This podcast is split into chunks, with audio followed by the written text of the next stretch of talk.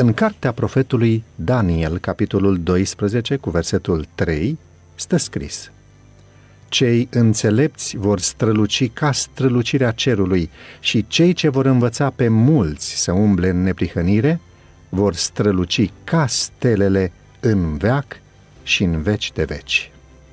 Ți se întâmplă să ai zile proaste, nu-i așa?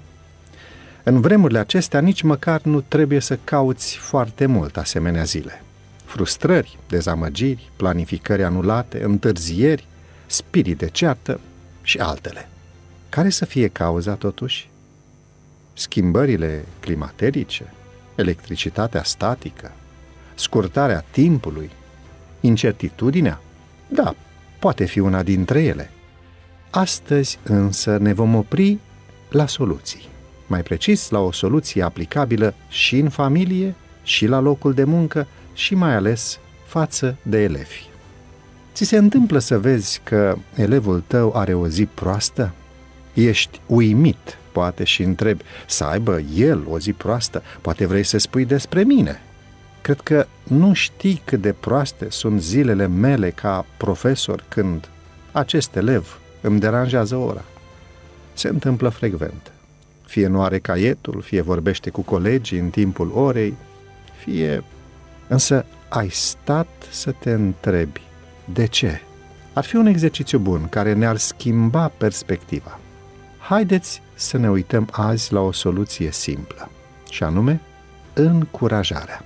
O aplicăm deseori cu siguranță. Ne vine foarte ușor atunci când este vorba de elevii conștiincioși, cu minți, atenți, dar ni se întâmplă să nu ne gândim atât de repede la această soluție când este vorba de elevii problemă. Ori tocmai aici este extrem de necesară. Această abordare ține de o gândire nouă, să vedem încurajarea ca element educațional cu prezență permanentă în activitatea didactică, atât din partea ta, ca educator către elevii tăi, cât și din partea ta ca susținător al educatorilor. Parcă nu e așa greu, nu?